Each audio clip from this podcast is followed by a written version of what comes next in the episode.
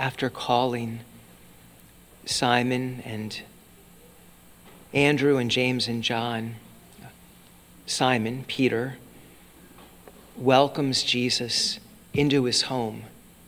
And this is, it may seem like a, a, a random detail, but it's really important because Peter, who is one of the great models of discipleship and the one who will later in Mark's gospel and in the others as well will confess Jesus as the Messiah.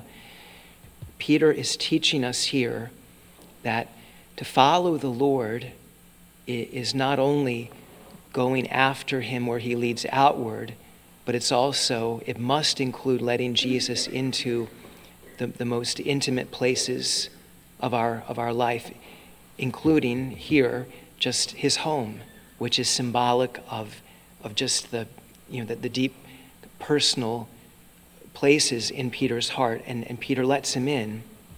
And that, that's a detail that we don't want to miss. And it, it raises the question for us Lord, what, what areas of my life have I not let you into?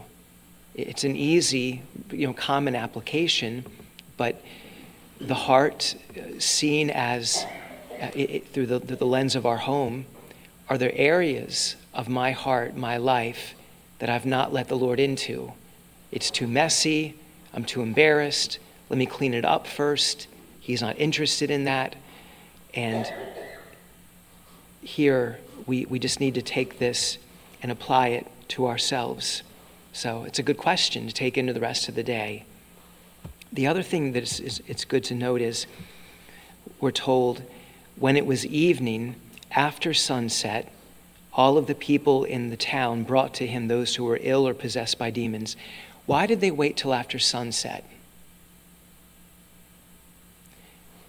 The reason is that everything that's happened so far happened on a Sabbath.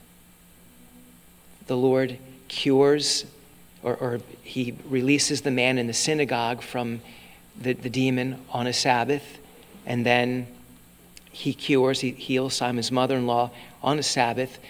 And the people, they, they, they know what they've been taught by, the, by the, the scribes and the Pharisees, which unfortunately is incorrect in terms of they have such a scrupulous view of the Sabbath that they, they, they're not going to come to him for healing until the sun has gone down. And right at the very beginning of Mark's gospel, already we, we see it's not a, a tension yet, but, but the Lord, his first healings happen on a Sabbath. He's just immediately claiming that day. This is a day when, when the Son of Man should be able to heal. Out of any other day of the week, this is the day when the work of God should be able to be demonstrated. And so he doesn't hold back, he just goes right after it. But the people are going to struggle with this. So the other application for us is you know, there are concepts we have of how God should work, how he shouldn't work, and all of that.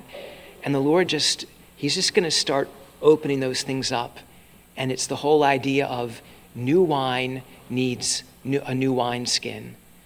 So, again, the question for us is where in my life do my preconceived notions of how the Lord wants to work, where in my life are those preconceived notions keeping the Lord from, from doing what he wants to do?